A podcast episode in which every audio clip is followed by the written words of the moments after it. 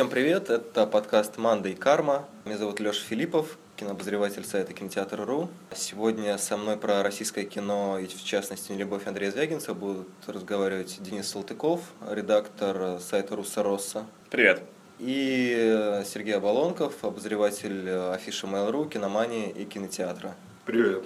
Ну, я думаю, что мы начнем с «Нелюби», потому что, во-первых, это более скромный повод, всего-навсего фильма, а не целое явление, как российское кино. И так как мы с Денисом только что приехали с кинотавра, мне кажется, что в принципе кинотавр в итоге прошел по знакам нелюбви, потому что в очень многих фильмах так или иначе это сюжетная схема или те темы, которые объединил Звягинцев в своей картине, они так или иначе всплывали. Вот, так как Денис, я так понимаю, смотрел его позже нас, вот, может быть, ты начнешь с каких-то впечатлений, и для тех, кто не видел, вкратце расскажешь, как ты, как ты видишь завязку вообще этого фильма. Есть э, муж и жена, которые живут где-то в районе Южного Тушина. Ну, такая, в общем, семья, живущая в достатке, условные, там, не знаю, условные средние москвичи, которые не бедствуют. И э, мы сразу видим их в конфликте, они собираются разводиться. У них есть ребенок, который в этой всей истории э, существует где-то в своей маленькой комнате, на него никто не обращает внимания. А если обращают, то это, как правило, какие-то там жесткие замечания матери, э, проецирование на него конфликтов с мужем этой женщины. И мы сразу, ну, так окунаемся в бытовые ссоры, где люди кричат друг на друга. Там сначала кричит только мать, потом отец сначала пытается не включаться, но потом тоже начинает, в общем, устраивать такие ссоры. И мы оказываемся в сердце такой семейной драмы с некоторыми актуальными для российской действительности деталями. А, например, мы узнаем, что для отца семейства вообще вот весь этот развод это достаточно напряженная штука, потому что его начальник в компании, где он работает, у начальника фамилия Борода, и начальник помешан на семейных ценностях, и он считает, что все должны не Борода? Или, или что? Я просто, просто не помню, что у него вообще есть фамилия. Да, а, он все, это, это значит, ну, Звягинцев говорил, что он даже должен был быть в сюжете, но потом его вырезали. А. А, Сбрил бороду, так сказать. Ну, в общем, а, да, дело в том, что у начальника есть определенная такая фиксация на семейных ценностях, соответственно, есть э, самый настоящий риск, что если начальство узнает о том, что их сотрудник развелся, это может означать увольнение. Можно я тебя чуть перебью? Там, мне кажется, довольно важный момент, э, что начальник, он, э, ну, предполагается глубоко православным человеком. Там даже звучит фраза «православный шариат». Да, и мне кажется, это важно ну, в контексте фильма Звягинцева. Да. То есть, э, и это для меня, например, делает всю ситуацию немножечко искусственной, потому что мне сложно представить компанию, которая действительно функционирует на таких принципах. Хотя я допускаю, что она и существует, и не одна даже. Ну, вот эти сцены, они, мне кажется, дают абсолютно каким-то Салтыкова-Щедринскими интонациями, они еще так разговаривают, и так все это описывается что такое ощущение, что ну, как бы Звягинцев шутит, но при этом, учитывая, что фильм довольно-таки серьезный, там есть только, по-моему, две шутки, ну, прям шутки-шутки. Возможно, это действительно, это, это либо какое-то обобщение, либо, не знаю, может быть, он где-то слышал про такое, или такое есть. Учитывая огромное количество очень странных правил в любых компаниях, можно допустить, что есть и такое. Там вот был, была же история, когда жена разговаривает со своей коллегой, ну, жена, в смысле мать, работает в салоне красоты, она говорит, типа, вот у нас начальник любит нас там на байдарках сплавляться. Ну, типа, а наш любит, а, а начальник моего мужа любит там, по церквям ходить. Ну, видимо, это как бы вещь одного порядка. А может быть, это действительно какие-то реальные наблюдения. В этом смысле людей много, но здесь же понятно, что есть, как мне кажется, есть некоторая претензия на обобщение, и, да. ну, и как это следует, в общем, и из интервью, и из э, наверное, того самого формального стиля, который с самого начала, то есть там, там совершенно крутейшая камера, которая там медленно панорамирует, там очень сочные цвета, и там, э, ну, и, и фильм сразу начинается с символов, да, там мальчик, который, э, который, собственно, сын этого семейства, он идет, и что он там, ленточку он подбрасывает или... Сначала он смотрит на ветви, которые символизируют древо жизни, в моем представлении. И там дерево потом еще фигурирует в нескольких квартирах, в том числе и дерево без корней, которое показывает оторванность, э, видимо, не знаю, некоторых людей от... Береза-то это? Который, которая стоит у нового, нового мужа, да. Главный поворот сюжета, мальчик пропадает. Да, мальчик пропадает. А был ли мальчик? Мальчик, мальчик просто выходит и исчезает, и это даже не сразу замечается, потому что что у его отца, что у его матери уже есть э, такие начинающиеся новые истории из своей э, там, любов, любовника, любовницы. Я бы сказал, у отца уже в развитии да, в да, глубоком. Да, у отца уже в глубоком развитии, в том смысле, что любовница уже на каком-то восьмом месяце беременности, по-моему, Ну, к этому моменту. так. То есть, ну, такая прилично беременна, да. Я по животу не умею определить. Ну это прям глубоко, глубоко. А оно, по-моему, может быть, оно даже где-то проговорено, я не уверен. Но... Ну, в общем, мальчик пропадает, и э, они его начинают искать. Полиция не особо включается в это дело, и им начинает помогать отряд добровольцев, которые вот специально занимаются тем. То есть это волонтеры, которые не требуют денег, они просто э, вот они просто занимаются тем, что они ищут детей, и дальше сюжет превращается в такой поиск э, вот этими двумя людьми и командой волонтеров э, пропавшего мальчика. Да, и на этом, наверное, пересказ сюжета нужно останавливать, если Да. мы не собираемся спойлерить. Не, ну можем спойлерить, потому что прошло сколько же, ну, как минимум, сколько, две недели прошло. Но мне кажется, что на самом деле тут не принципиально, как бы, что, что там на самом Мальчик деле произошло. пропал, да, все, бы маль- Мальчик пропал, страна пропала. А на самом деле еще важный момент, то, что это 2012 год. Точно. Мальчику важно. 12 лет, то есть он родился, получается, в первый путинский срок, и как сейчас очень любят писать в гламурных изданиях и в Фейсбуке, представ- представляете, есть уже несколько, п- как минимум одно поколение, которое родилось, не зная других правителей, кроме Путина. Тяжело, да. Ну, технически они, наверное, знают Медведева, хотя, ну, как понятно, что и Это не после... Щитова. Мне вообще кажется, что про нелюбовь, э, ну, как бы интереснее рассуждать, наверное, не столько про фильм, сколько про такой каталог актуальных тем Фейсбука и колонок о духе времени. Потому что, ну, как бы, как, как кино, он просто все это объединяет в, нек- в некоторую драму, которая все равно работает на, на том же уровне. То есть понятно, что вот эти истории про участкового, который приходит и говорит, что типа скорее всего он там где-нибудь в подъезде или у друзей и не собирается его искать. Это как бы история про отношения с, э, с, с одними структурами. И то, что когда выходил фильм, как раз была история про мальчика, который читал Гамлета на Арбате, них как-то на- на- накладываются очень удачно. Там, не знаю, отношения с родителями, ну, в смысле, э, жены, которая разводится, когда она приезжает к своей матери в деревню в поисках сына. Как бы это другие отношения, это там, показывается ну, как бы, да- да- ну, разница поколений, показан конфликт, какое-то давление, которое происходит. Ты, кстати, слышал, по-моему, Звягинцев в интервью в каких-то сам называл мать вот этой героини, ну, вот эту женщину из Мгм. деревни, взбесившейся Еленой. Да, Мне да, кажется, было. я где-то такое видел. Было, было.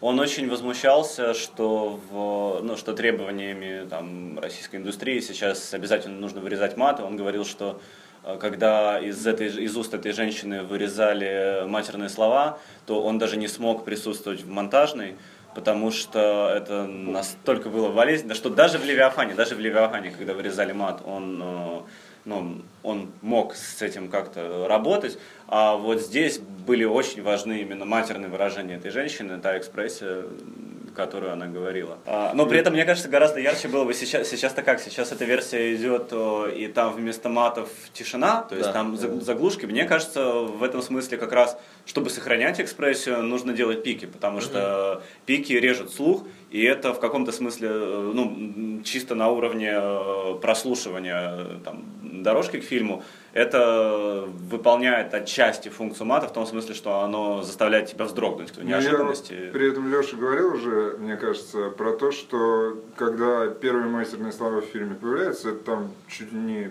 вторая сцена, вот проход этого мальчика, да, вдоль реки. А потом, когда родители ругаются, первое матерное слово от него звучит. Это выглядит, как будто он его проглатывает, как Мгм. люди регулярно делают в реальных беседах, да, понимаешь, что там ребенок за стеной.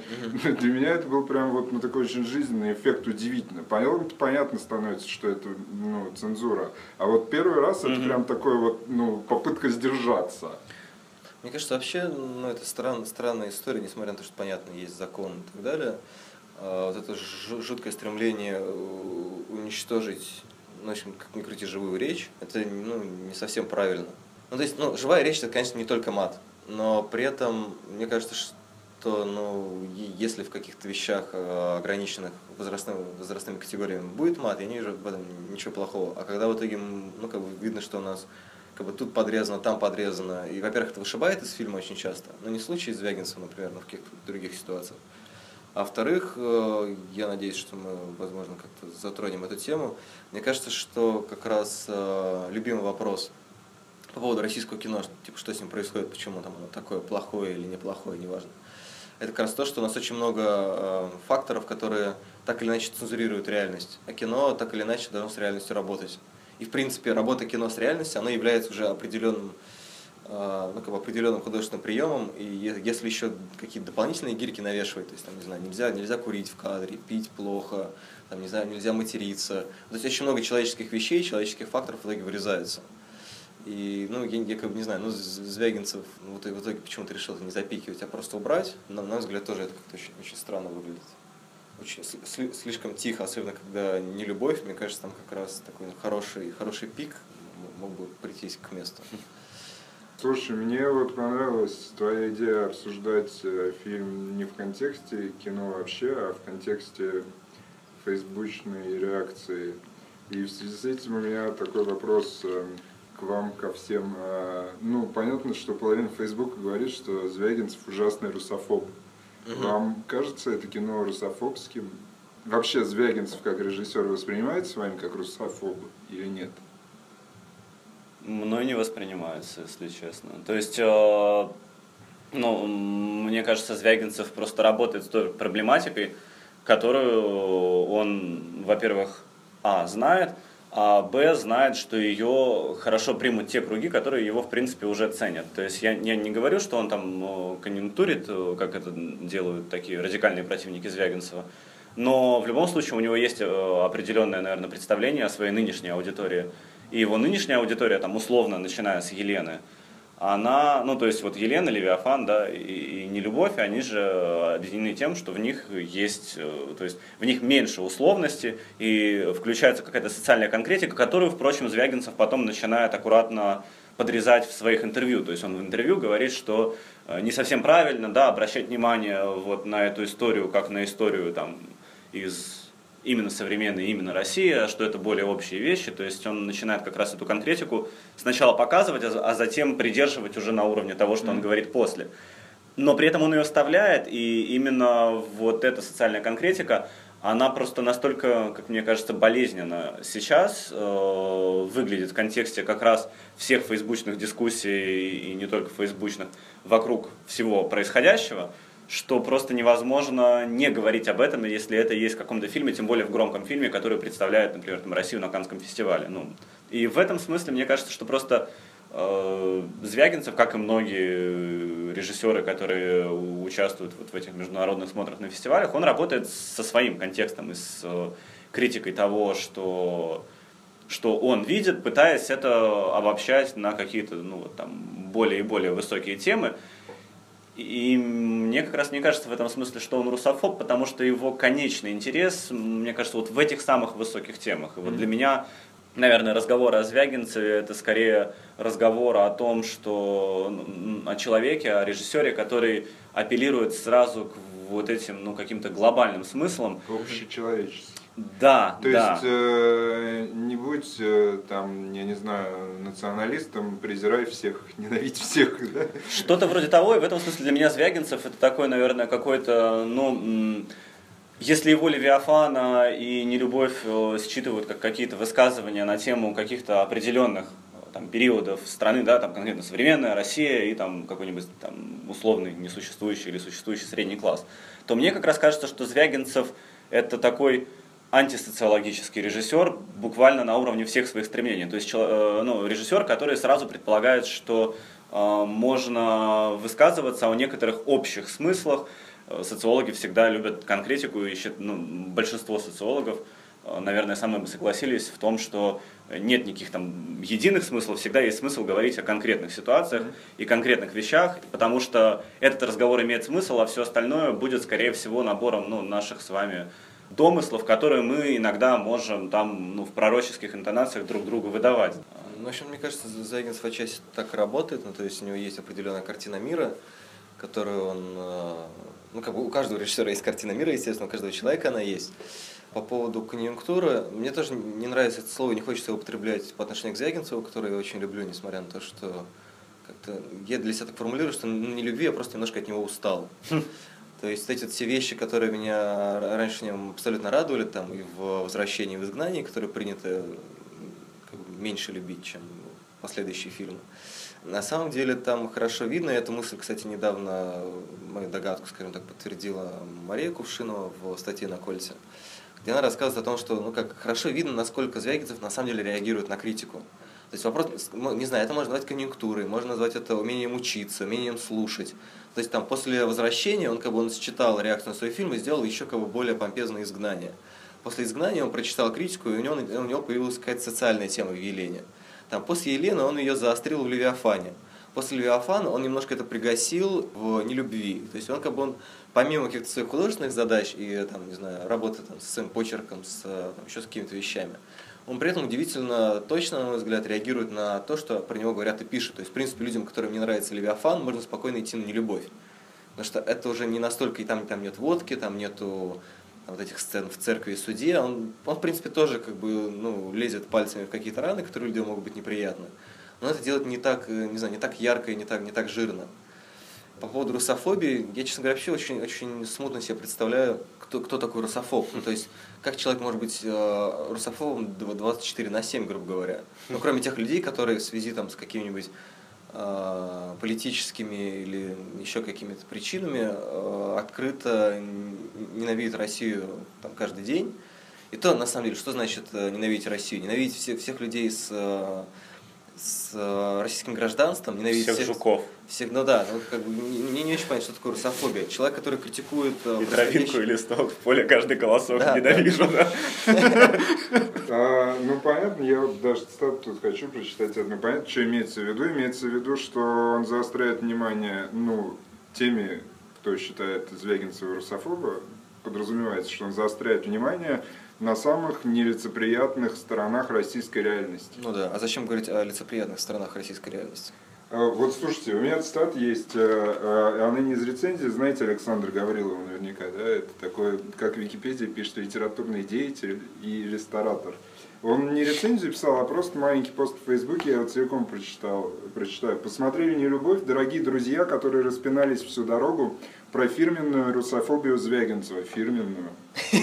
Спасибо вам большое. Без вашей арт-подготовки я бы, может быть, не обратил внимания на то, что мир в этом фильме состоит целиком из любви, заботы и самопожертвования с мелкими компактными вкраплениями говна. Но, кстати, говорят на том, что на самом деле Звягинцев довольно консервативный. По сути, на, на самом деле, ироничность как бы ситуации. С одной стороны, да, Звягинцев вроде как в Левиафане там порицает церковь. С другой стороны, как, как я понимаю, я, ну, у меня нету как бы этого как факта, но по, по его картине у меня складывается такое впечатление, что он человек религиозный. Да? С одной стороны, он как бы показывает, как разваливается семья, с другой стороны, он тоже ну, в каком-то смысле пропагандирует семью. То есть, в принципе, э, опять же, апеллируя к тексту Кувшиновой, где она говорит о том, что э, Путин, Мединский Звягинцев это как э, ну, явление близкого порядка. Не, не в смысле о том, что они там топят за одно, а о том, что у них очень близкие мировоззрения, просто ну, очень близкое понимание мира. То есть у них обоих есть понимание высокой и низкой культуры, mm-hmm. необходимости духовности, важности семьи и так далее. Вот, в принципе, Звягинцев, он работает примерно в том же ключе, но просто делает более культурный и более, ну, как бы в каких-то в каких-то рядовых аспектах он не совпадает с тем, что происходит в стране.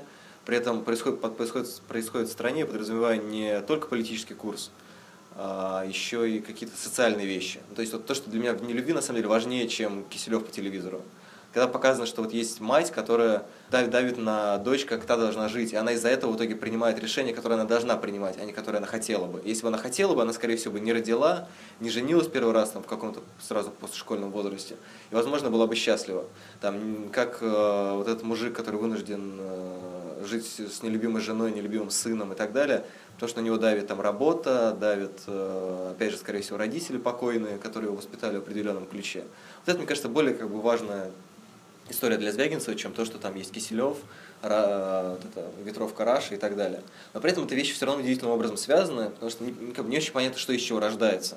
Э, да, более того, все эти ситуации, которые тобой описаны, и которые для меня тоже в фильме гораздо важнее, чем Киселев, они, в общем-то, не попадают в категорию любовь, что там еще я перечислял, да, самопожертвование, забота, да. Все вот эти термины, они относятся только к представителям, там, условно, Лиза Алерт, ну, uh-huh. поисковикам. В целом, как раз-таки эти поисковики, они, как мне кажется, плещутся, в общем-то, в окружающем таком говнеце, нет? У меня фильм вызывает примерно такое ощущение. И то, что Кричман умудряется тушно снимать так, что оно выглядит как картина Брейгеля, про что все написали, да, оно, ну, э, этот факт, он тушно не делает более прекрасным местом. Ну, это знаешь, это вот как раз свойство Звягинца, наверное, в том числе. Потому что на сайте Question он писал ответ на вопрос, что-то там про Intel, ну и как бы говоря, невысокопарным языком, Звягинцев очень-очень интеллигентно бросил НТО. Но ощущение было такое, что он на самом деле пишет какой-то очень, очень серьезный отзыв или какое-то очень интеллигентное исследование. И вот как раз э, особенность того, что Звягинцев про такие вещи говорит так, как он говорит, это, может быть, немножко сбивает с толку, может раздражать, может, наоборот, нравиться. Потому что есть такой подход к э, любым социальным темам, что, в принципе, кино не должно затрагивать социалку. Люди говорят, типа, ну это жизнь. А почему мы должны в кино смотреть на жизнь? Почему мы должны, мы должны в кино или в театре думать о политике?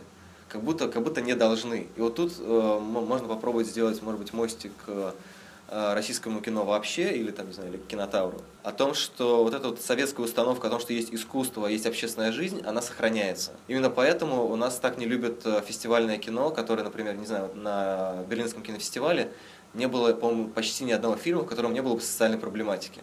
У нас очень много фильмов, в которых умудряются не, не затрагивать ни одну важную тему, ну, да, даже не акцентировать на ней внимание, а просто ее упоминать хоть в каком-нибудь виде. Если у нас снимают фильм, комедию про инвалидов-колясочников, это тоже преподносится так, как будто это ну, просто нечто из ряда вон. Нет никакого противоречия в том, что в гонконгском боевике есть огромное количество социальных тем, они там не выпячиваются каким-то образом, они не проговариваются в монологах, но при этом они там есть, и ты, будучи живым человеком, который существует там в определенных реалиях, ты понимаешь, что, ага, вот у Джона Ву в Крутосваренном мой любимый пример, э, потому что у него там на самом деле очень много каких-то деталей про жизнь в Гонконге. Там, и, там есть и семейная тема, и квартирный вопрос, и какие-то политические вещи, там, не знаю, отношения с мафией и так далее. При этом это абсолютно ну, просто клюквенный боевик, где герой спускается по перилам, стреляя с двух рук, там, не знаю, мука летит, голуби залетают, все там как бы есть все, все жанровые части, из-за которых его интересно смотреть. Но в нем есть социальное высказывание некоторое. И почему в России в это ну, как бы никак не хочет уживаться, у нас есть как бы два кинематографа. Есть кинематограф каких-то благостных комедий, патриотических боевиков или патриотических драм, либо у нас есть э, так называемое авторское кино, которое как раз занимается исследованием жизни людей, занимается социальными проблемами. И почему они не, не могут встречаться, мне не очень понятно. Потому что, мне кажется, существует точка зрения, что российский зритель не хочет видеть в российском кино свою жизнь. Ну, дескать, он ее и так много видит, и куда уж больше. К вопросу о том, как э, разделяется, в общем, вот это вот условно там социальное высказывание и кинематограф как такой как какой-то определенный медиум, куда можно вроде как от этого всего сбежать. А, будучи уставшим от реальности. Во-первых, такое вот социальное высказывание, как у Джона Ву, которое где-то э, скользит, оно, что интересно, в принципе, его не может не быть. Ну, просто постольку, поскольку люди, создающие кино, это тоже люди, у них есть свои представления о том, э, там, ну, о положении дел, о том, как функционирует общество, они в любом случае будут их воплощать просто на уровне речи, да, как мы там пользуемся какими-то словами, которые мы знаем, так они пользуются и будут вставлять какие-то ситуации, которые им известны по, ну, по их представлениям о мире, о том, как он устроен или как он должен быть устроен. И в этом смысле, мне кажется, очень интересной стратегией как раз, э, ну, такой, которая может скрасить поход в кинотеатр, это как раз смотреть фильмы, которые может быть, даже наименее э, там, политизированные или социальные, э, смотреть, как, ну, какое общество представлено там и что оно транслирует, и в этом плане ну, каким-то жутко интересным высказыванием может, может выглядеть заключительный фильм программы Кинотавра «Мифы», где ну, происходит просто с такой с точки зрения меня как э, там, просто зрителя, там происходит какое-то ужасное безобразие, да, там просто собрано э, огром, ну, огромное множество каких-то узнаваемых медийных э, лиц, там типа Бондарчука, Безрукова, и, и они все начинают э, устраивать какой-то капустник, а, они почему-то все э, предстают такой галереей греческих богов, интерпретируют их буквально заблудившийся грек, то есть грек введен для того, чтобы мы, видимо, не запутались, и вот им оправдывается такая греческая мифология, и вот они все интерпретируются как э, персонажи московского Олимпа, там изначально было название мифа о Москве, но потом это стало просто мифами, э, для того, чтобы, ну, понятно, что с таким названием, может быть, там лучше продавать в регионы фильм как говорят аналитики из бюллетеня кинопрокатчика. Для любителей античности. Но э, суть в том, да, что там просто э, происходит какой-то такой бенефис, э, в общем, э, медийных лиц, которые э, все изображают из себя богов, и, э, наверное, таким ну, человеческим, что ли, посылом было что-то вроде того, что, что у этих людей тоже есть проблемы, да, ну, какое-то вот богатые, такое... Богатые тоже плачут. Да-да-да, богатые тоже плачут, и что-то в этом духе. При этом понятно, что весь этот фильм э, выстроен на эксплуатации образа того, что есть некий Олимп, есть некие люди, которые э, так живут, и на них почему-то должно быть вот осо- особо интересно смотреть. В итоге, то есть это снято как старые песни о главном, только намного скучнее, то есть потому что в старых песнях о главных там есть какой-то гэнг, там есть те же песни, которые чаще происходят. Вот если противопоставлять кого-то Звягинцеву, я, я не совсем согласен с мыслью, что все прошло под знаком нелюбви, то есть, по крайней мере, мне кажется, что оно, оно так прошло потому, что они любви говорили, но не потому, что там э, нелюбовь каким-то особым образом э, выстраивается в связи с этими фильмами, то есть эти связи выстраиваются просто уже постфактум, потому что нелюбовь вышла. Ну да.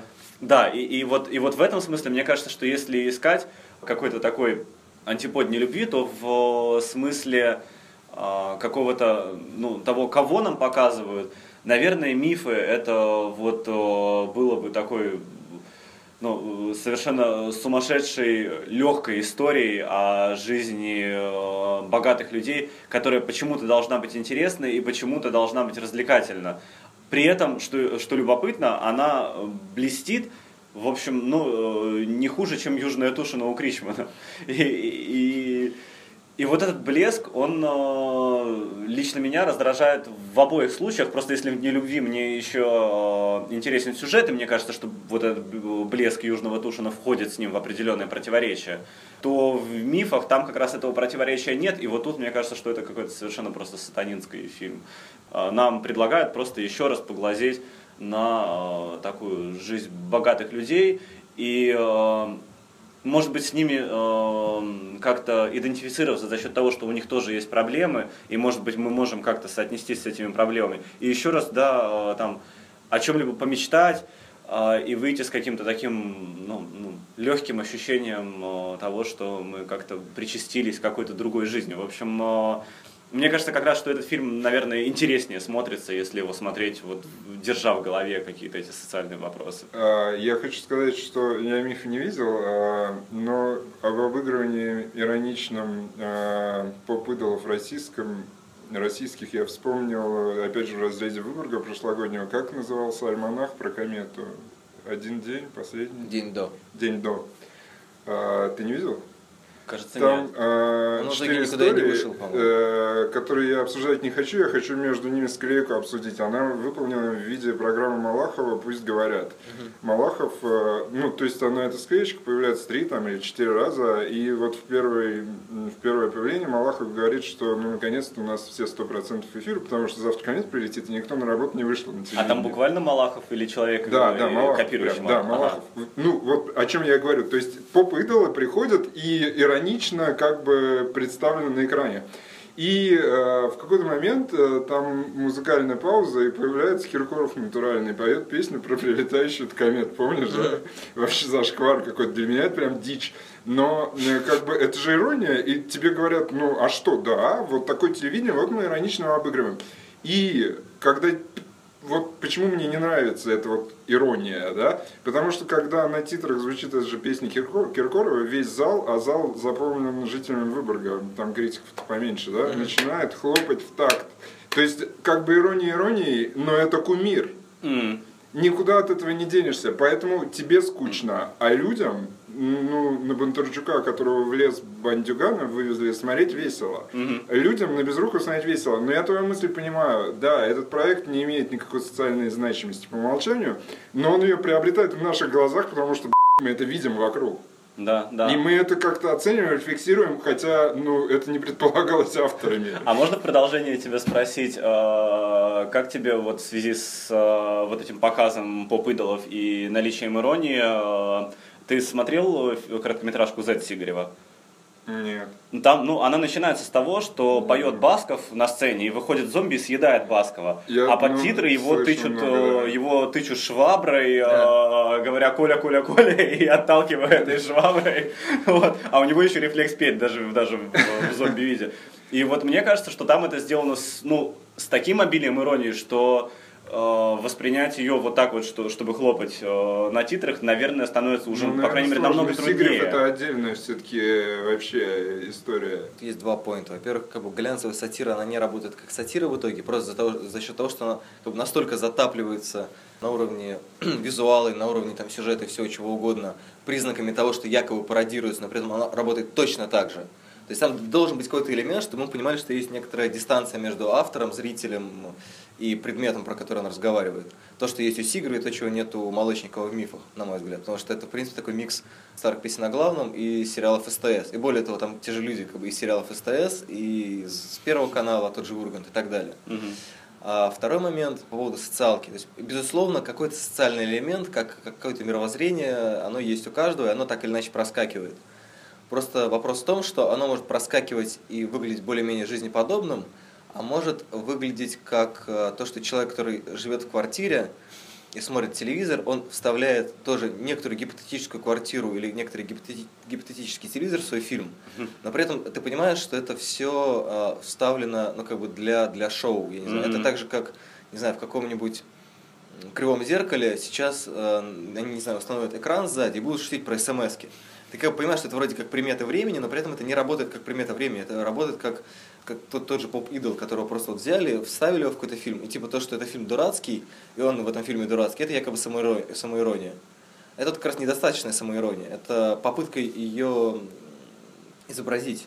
Ну, в этом плане, да, когда ты э, предлагаешь над собой смеяться, но ты при этом жутко себя любишь и очень демонстрируешь, что ты себя любишь, то смотрите, я над собой могу посмеяться, и тем самым ты как бы да, накручиваешь себе еще больше всего ну, какого-то такого статуса, шарма, и, э, но при этом ты это делаешь э, вот этим языком денег и глянца, и здесь, мне кажется, интересен вопрос того, какую вот форму мы выбираем, и для меня вопрос, э, возвращаясь к Звягинцеву, э, когда ты говорил, что есть определенные такие, ну, кажущиеся противоречия, когда он э, кажется таким, ну, человеком который говорит там, критическим высказыванием и там, критически относится к церкви, но при этом у него есть какие-то сверхценности, и он э, достаточно консервативен, uh-huh.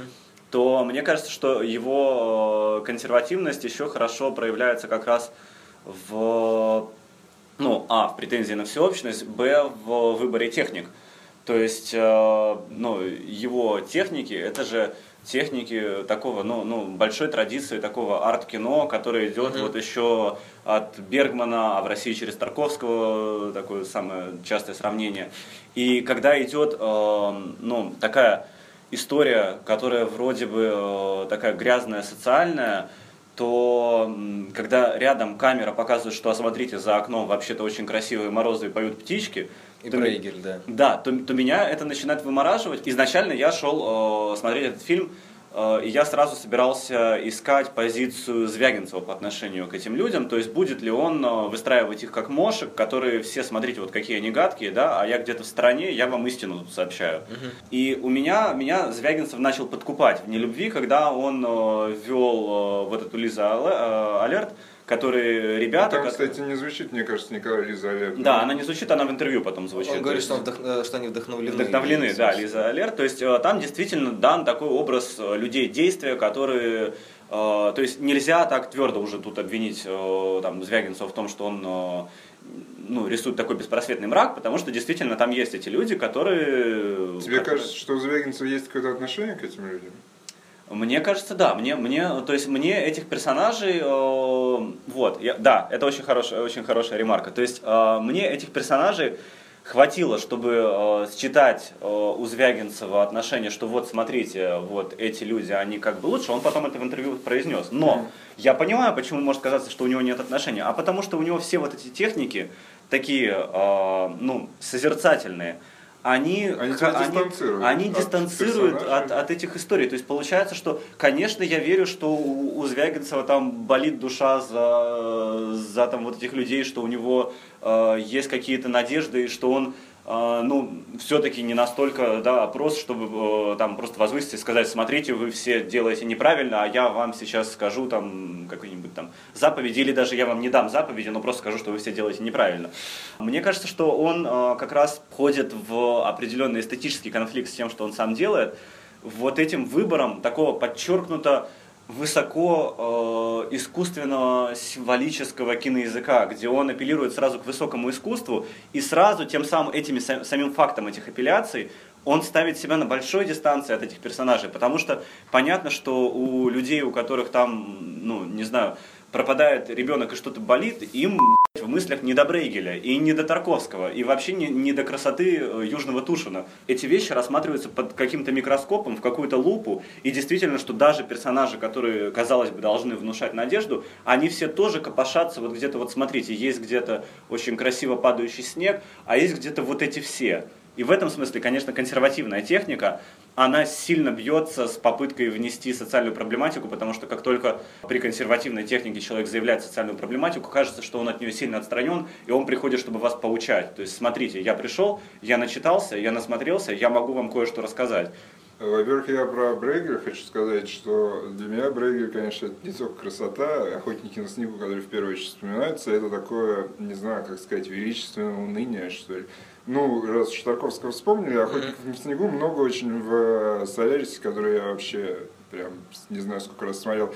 И, ну, вы вспомните, как он обыгран, да, там э, вот эти хроники семейные, такие очень унылые по цветам, много снега, много черных веток, разрезающих небо, и иногда галки каркают даже не только в хрониках, а именно вот когда мы видим охотников на снегу. Это такое для меня прям величественное уныние. Мне не кажется, что Кришман и Звягинцев говорят, смотрите, Тушина красиво. Они говорят, что ну, такая красота по-американски, а это красота по-российски, что, ну, как бы в этом мире можно разглядеть э, если не что-то прекрасное, то что-то хотя бы торжественное. Мне кажется, на самом деле, все-таки не любовь, он довольно, довольно значим именно в том смысле, что ну, вот я, например, после, после этого фильма обозвал в тексте э, Звягинцева хроникером российских мемов. Мемов в смысле широком, а не приколов. Потому что он очень точно собирает э, вот, вот эти вот, ну, вещи, происходящие в обществе, он их э, слепливает в один фильм. И, в принципе, абсолютно э, через любую тему можно оказаться в, э, на пути к его фильму. И точно так же, поэтому понятно, что когда у нас выходит не любовь, а буквально через несколько дней стартует кинотавр, в котором те или иные темы затронуты, ты, если его видел, ты все равно смотришь немножко через призму. И в этом смысле мне еще кажется, что действительно этот фильм очень значимый. Вот как раз именно в силу того, что Звягинцев в итоге выполняет эту роль человека, который умудряется объединять, в общем-то, абсолютно все вопросы, которые обсуждаются. И поэтому, ну, это, это довольно-таки удобно. Это, не знаю, это вот как, э, как дайджест. Вот, на, не знаю, у меня, например, была, была идея, что вот мы сейчас обсудим там, в том числе какие-то вещи из российского кино за последние несколько лет. И, ну, грубо говоря, у нас, скорее всего, это не получится в том формате, как это получится у Звягинцева. А Звягинцев, он довольно четко выписывает всю структуру, все ставит на свои места. Например, ну, например конкретно я не испытываю каких-то прям сильных эмоций при просмотре фильма. То есть он меня не то, что меня захватил, потом я вышел, как бы меня отпустило. Я понял, что ты раздавлен этой трагедией. Да, ну то есть э, не то, что даже раздавлен, у меня не было какого-то сильного эмоционального влечения, потому что у меня было интеллектуальное влечение в этом плане. Мне было интересно, я понимал, как бы, вот эта сцена означает эту мысль, эта сцена означает эту мысль. Мне было абсолютно плевать, что происходит на сюжетном уровне. И как вот возвращаясь к, э, к, к вопросу про наше впечатление от кинотавра и к, анти, так, к тому человеку, которого Долин противопоставляет Звягинцу, и многие, собственно, это Борис Хлебников, Ритмия, там, один из э, главных фильмов Кинотавра. Я, честно говоря, подозреваю, что года в России, во всяком случае, возможно, будут так продвигать как бы люди, которые вы увидели сейчас. Потому что, ну, опять же, я перед аритмией прочитал несколько текстов, где уже как раз писали про нее и про то, что Хлебников и Звягинцев, они такие как бы антиподы. Потому что один, он говорит как раз с человеческой интонацией и все время находится с человеком на одном уровне, а Звягинцев, он как бы там вот Брейгель, ну, вот это все понятно. И это как бы не совсем верно, при этом у обоих как бы фильм начинается с развода, развод начинается отправной, является отправной точкой, но все, что дальше, это просто ну, два разных мира. Потому что у Звягинцева это мир, э, как бы карта России, которую он нарисовал у себя в голове в том числе. Там очень много точных замечаний. Ну, естественно, через призму своего опыта, проживания там в своем городе и так далее, ты можешь к этому придираться. Что, наверное, не очень корректно, потому что нужно понимать, опять же, что он не, не, он не русофоб, он не говорит, что, там, не знаю, что все русские такие, что там русские не умеют любить и так далее. Он приводит частные ситуации в большом количестве, которые в, в, встраиваются в итоге в эту концепцию нелюбви, и ты можешь узнать какие-то ситуации и спроецировать их на себя.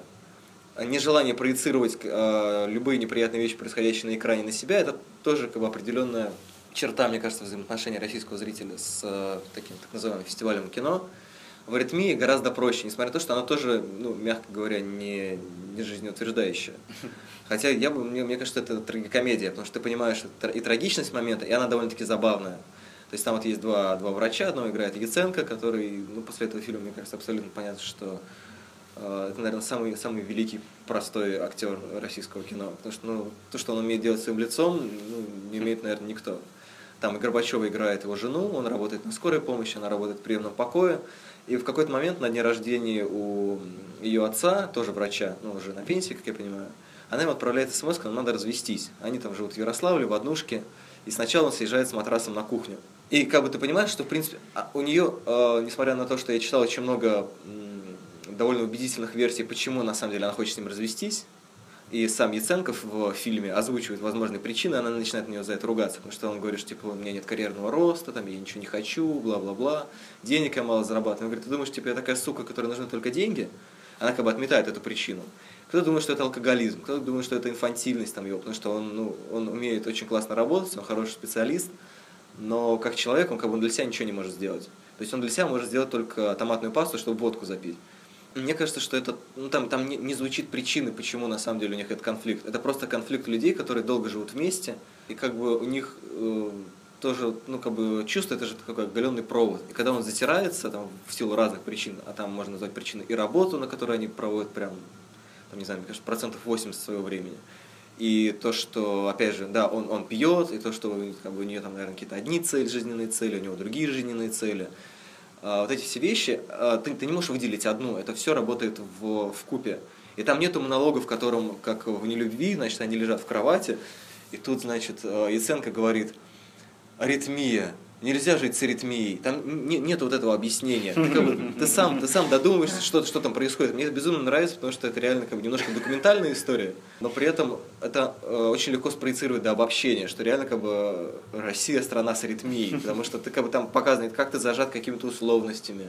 И то, что на работе приходит начальник мудак, который, э, собственно, по разнарядке сверху говорит, что вы можете пациенту уделить только 20 минут. Там, они, естественно, спрашивают, а как так, а если он там умирает, и нам нужно 40 минут? Он говорит, типа, наплевать, главное, чтобы он умер не под тобой, типа, 20 минут и сваливаешь. Все же умирает.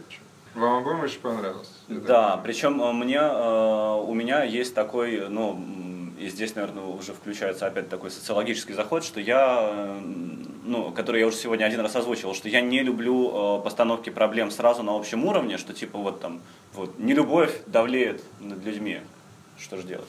Я люблю, когда проблема поставлена конкретно. В этом плане мне кажется, что ну, у того же Хлебникова очень здорово, здорово даже слушать, как он создавал эту историю. То есть э, Хлебников говорит, я э, собирался писать там чуть ли не ромком, по-моему, он даже говорит, что ромком, про людей, которые вот собираются развестись, но у них квартира там проплачена вперед, поэтому, э, в общем, ну, мужчина выносит матрас на кухню, но они решают дожить какое-то время, и вот они уже в явном намерении развестись, еще живут в этой одной квартире.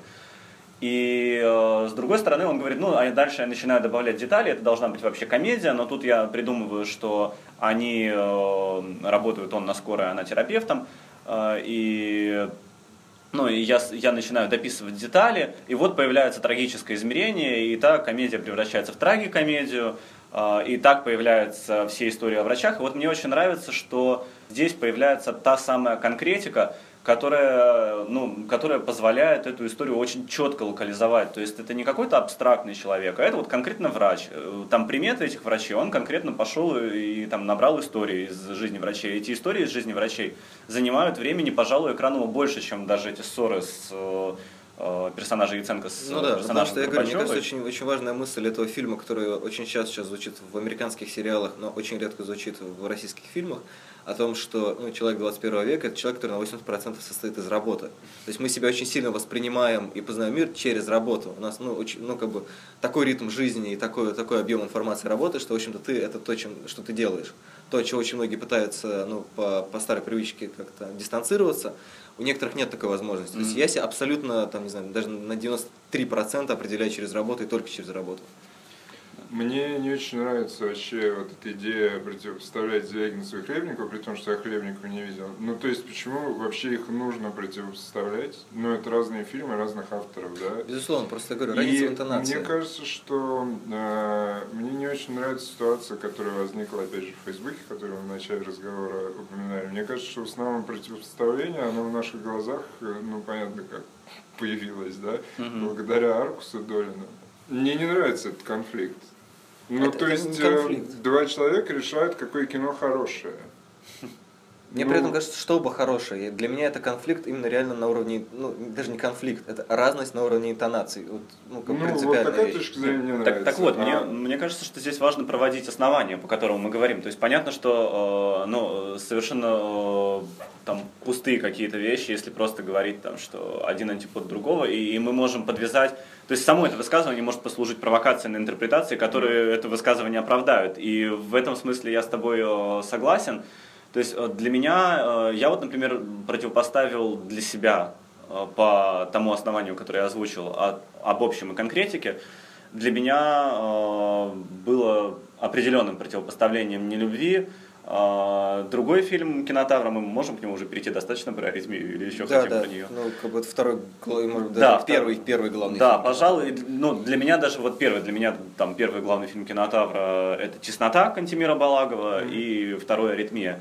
И вот «Теснота», Теснота мне жутко понравилась, вплоть до эмоционального прямо, ну и аритмия. То есть они мне оба понравились, но просто вот вызвало такую, в том числе эмоциональную реакцию, что мне, я был, вот, наверное, это фильм, который я готов эмоционально защищать там и вступаться за него, там, примешив... где эмоции будут даже, может быть, ну, примешиваться Окей. к аналитике. Слушайте, mm. мне кажется, что у нас не очень много времени осталось, и мы, конечно же, не успеем обсудить судьбы российского кино, но мне вот интересно в связи с тем, что ты сказал, как часто у вас вообще появляются российские фильмы, которые вы готовы на эмоциональном уровне защищать? Просто, ну, за последние, я не помню, сколько лет у меня таких фильмов, ну, то есть, вот, чтобы я готов был в грудь на абразуру броситься вдруг ни с того ни с сего и завопить, что нет, я вот за этот фильм всеми конечностями, их было два всего. Mm-hmm. Не, у меня почаще. Но мне кажется, это, наверное, вопрос уже ну, такого... То есть мне кажется, что это не вопрос э, российского кино, а вопрос нашего... Э, да, но это нашей готовности. просто, э, это, мне кажется, поможет отразить нашу точку зрения относительно того, в каком состоянии российское кино находится. Нет вам так? Мне, мне, кажется, мне кажется, просто видимо, больше бережешь свою грусть, потому что у меня где-то один, ну, как минимум один-два фильма в году есть. Потому что тебе вообще все нравится. Это лютая неправда. Поклеп. А, нет, ну как бы реально вот именно прям такие мощные вещи, которые, мне кажется, важными, ну, как минимум один-два фильма в год бывает. Российских? Российских. Ну, ну, я тебе скорее завидую, если что, понимаешь? Не, ну смотри, ну в прошлом, в прошлом году, например, э, ну окей, Дуэлянт, может быть, спорный пример. А, я ну, смотрел его второй раз и Некоторые вещи не надо смотреть второй раз. Ну окей, я увидел один раз. Но мне кажется, что это прям хорошее кино. Дачники в прошлом году были очень интересные. Блин, я же их пропустил.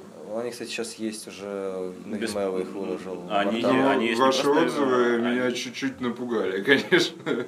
Не, ну вполне возможно, что как бы, с головы по, как-то. Подогретый отзывами, ты его посмотришь, э, вот и не с таким ощущением. Ну, сейчас появился было. же Пилигрим, э, Пилигрим а, Инфо, на, на котором Пилигрим, вполне легально лежат дачники mm. бесплатно. То есть, а, Потом, не знаю, «Милый Ханс, дорогой Петр», но он как-то немножко рассыпается на два года, потому что я увидел на ММК в позапрошлом году, а он вышел только в прошлом в прокат.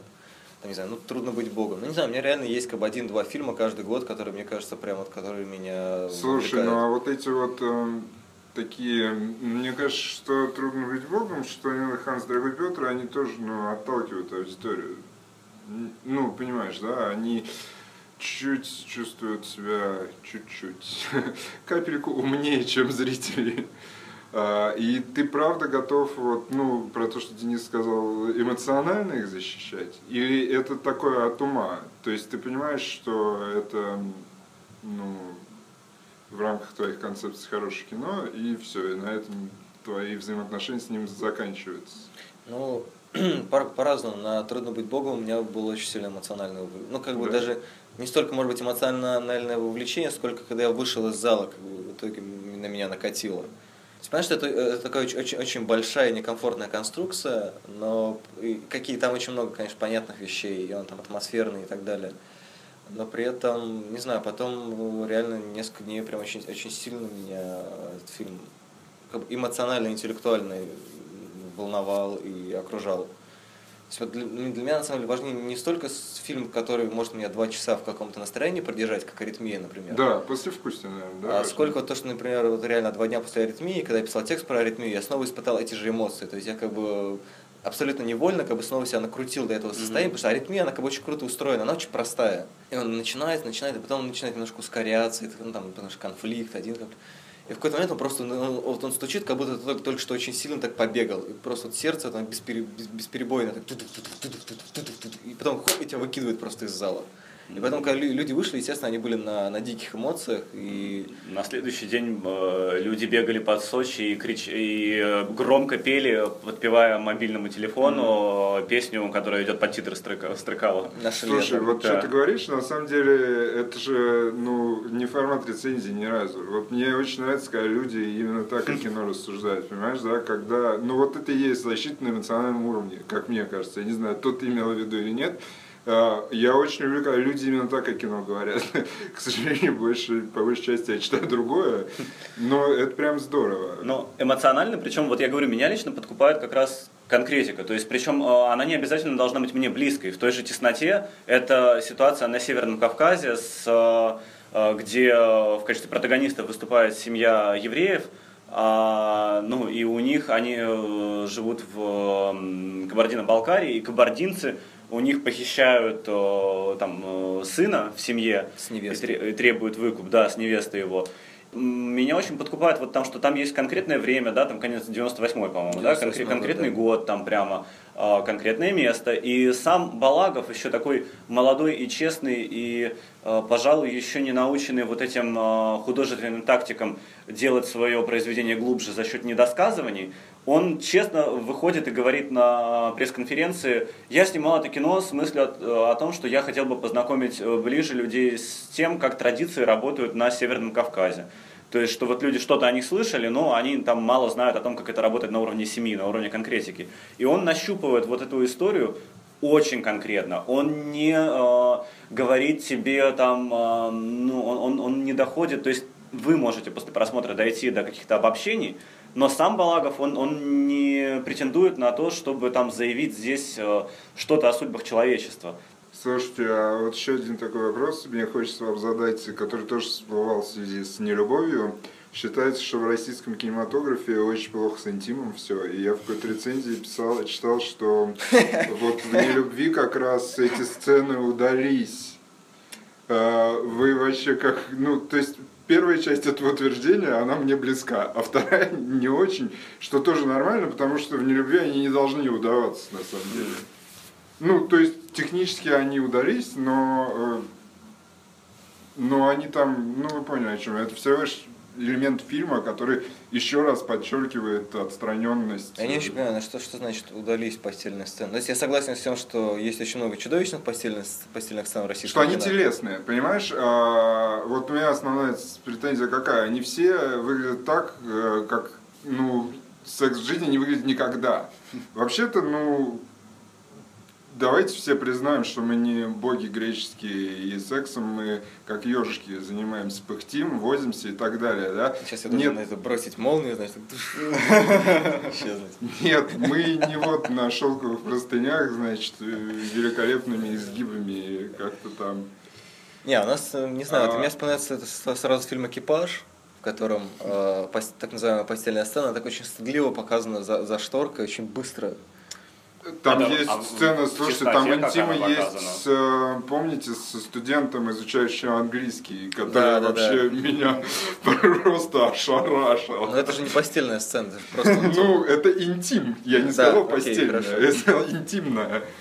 Ну вот в этом плане э, Балагов, да, э, молодой, он показывает постельную сцену в тесноте, которая происходит не в постели, разумеется, а тоже вот как бы таким подглядывающим кадром и тоже достаточно здорово. И в нелюбви мне это нравится. А вот такой, ну, наверное, апогей э, таких подчеркнуто искусственных постельных сцен, э, как мне кажется, и одновременно это моя любимая постельная сцена, пожалуй, чуть ли не во всем российском кино, но она совершенно кемповая. Это в «Солнечном ударе» Михалкова, ага. где просто... Э, героиня с каким-то придыханием э, начинает заниматься сексом, и все это смонтировано с работой э, механизма, да, да, да, поршней, э, чего там, парохода или паровода? Да, парохода. Парохода, да, и это, в общем, ну, она э, так показана, что кажется, как будто она действительно на эти поршни прямо и насаживается, и это... Значит, как будто. Да, да, да, ну, то есть, это это настолько, э, это настолько неестественно, что я начинаю это смотреть действительно уже как какого-то роки-хоррора. То есть э, мне это становится смешно, и это вообще единственный момент фильма, когда я аж оживился и, и чуть не хлопал в ладоши. Слушай, а, кстати, от, от этой сцены, ну, ну как бы это реально такое немножко, не знаю, лубочная, наверное, сцена. Такой неожиданный эпитет применил Михалкова, я шокирован. Не, просто на самом деле я хочу от этого последний сегвей сделать, может быть, у нас еще есть время для этого. А, возвращаясь к статье Кувшиновой, она просто давно на самом деле гнет эту линию, но вот как бы именно в связи с текстом про Звягинцева, даже не про нелюбовь, а про Звягинцева, очень активно это обсуждалось. Она говорит о том, что но как бы сейчас российское кино довольно-таки провинциально, и многие на это обижаются, и мне кажется, что вот, э, вопрос, почему наше кино такое плохое, там, который проистекает из, чаще всего из невидения большого количества фильмов российских, а ведь нет того говна, который идет в прокате, оно как раз связано с тем, что до сих пор есть историческая память о том, что Россия это так, значит, такая огромная-огромная страна, такая империя, там, в которую входит еще огромное количество других стран, которые в том числе влияли там, на качество спорта, кино, кинематографии и так далее. И сейчас мы реально оказываемся в ситуации как бы такого, такой провинциальной кинематографии, которая, конечно, большая по охвату, по территории, там, по экранам, по прибыли и так далее. Но по мышлению, по знанию каких-то культурных кодов э, мировых, она действительно довольно-таки провинциальная. И Звягинцев э, почему настолько популярен на фестивалях? В том, что он работает в живописной традиции, философской традиции, той, которая понятна всему миру. А тот же Хлебников, например, он реже выезжает на фестивали, потому что это все-таки больше, наверное, на всех уровнях российская история. И он в хорошем смысле провинциальный, да.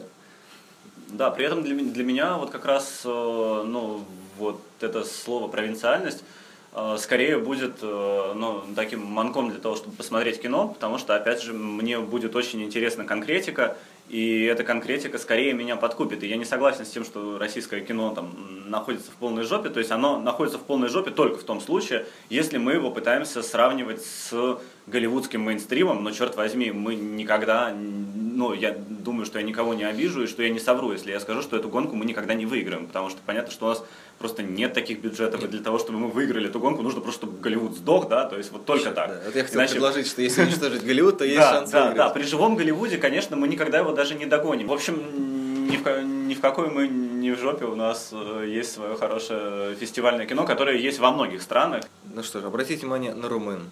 Пока-пока.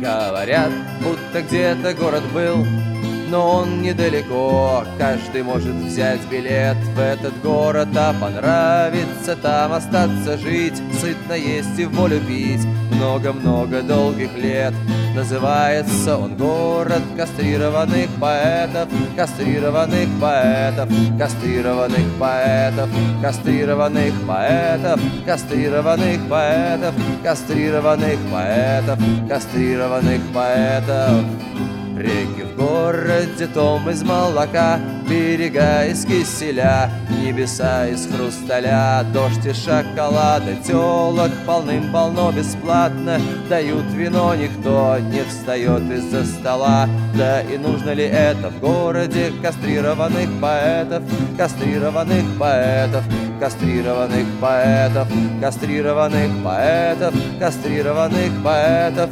кастрированных поэтов, кастрированных поэтов. Педерасты слагают мадригалы своим фригидным дамам, а импотенты оды во славу скальпелей в добрых сильных руках врачей, что создали этот рай — Рай для творческих людей, гордое имя которому город кастрированных поэтов, кастрированных поэтов, кастрированных поэтов, кастрированных поэтов, кастрированных поэтов, кастрированных поэтов, кастрированных поэтов, кастрированных поэтов, кастрированных поэтов, кастрированных поэтов, кастрированных поэтов, кастрированных поэтов, кастрированных поэтов, поэтов, кастрированных поэтов, кастрированных поэтов, кастрированных